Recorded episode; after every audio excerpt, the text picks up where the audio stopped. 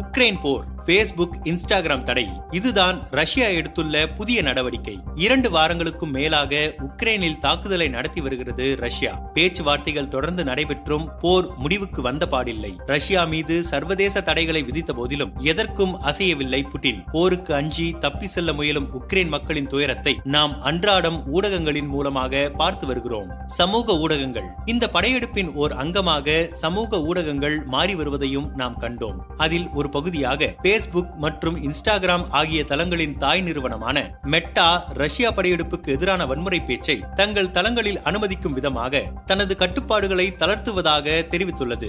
பொதுவாக ட்விட்டர் முகநூல் இன்ஸ்டாகிராம் ஆகிய தளங்கள் இம்மாதிரியான வன்முறை மற்றும் வெறுப்பு பேச்சுகளை ஒடுக்க பல கட்டுப்பாடுகளை கடைபிடிப்பதுண்டு. ட்விட்டரில் பல பிரபலமான கணக்குகள் முடக்கப்பட்ட சம்பவங்களையும் நீங்கள் கேள்விப்பட்டிருப்பீர்கள். ஆனால் இப்போது இதற்கு எதிர்மறையாக மெட்டா நிறுவனம் ரஷ்ய ஊடுருவல்காரர்களுக்கு மரணம் போன்ற பதிவுகளை அனுமதிப்பதாக தெரிவித்துள்ளது.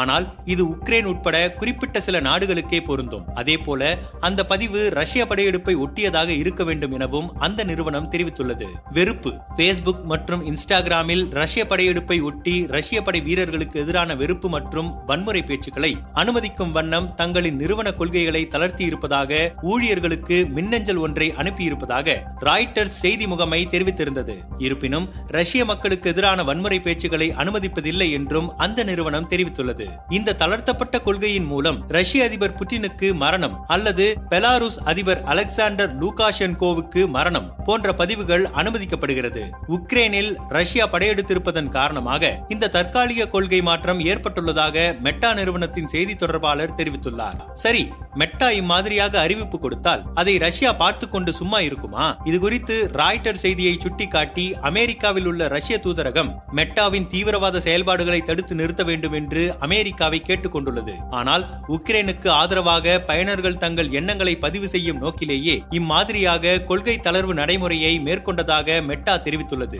மெட்டா மீது ரஷ்யாவின் விசாரணை கமிட்டி வழக்கு தொடுத்துள்ளது. இந்த கமிட்டி ரஷ்ய அதிபர் புட்டினின் நேரடி கட்டுப்பாட்டில் உள்ள ஒன்று என்பது குறிப்பிடத்தக்கது. ரஷ்யாவில் முகநூலுக்கு ஏற்கனவே மார்ச் நான்காம் தேதி முதல் பல கட்டுப்பாடுகள் விதிக்கப்பட்டிருந்தது. ரஷ்யாவின் அரசு நிதியுதவியுடன் செயல்படும் ஆர்டி ஊடக ஊடகத்தின் செய்திகள் சிலவற்றிற்கு முகநூல் கட்டுப்பாடுகளை விதிப்பதால் பேஸ்புக்கின் மீது ரஷ்யா கட்டுப்பாடுகளை விதித்தது.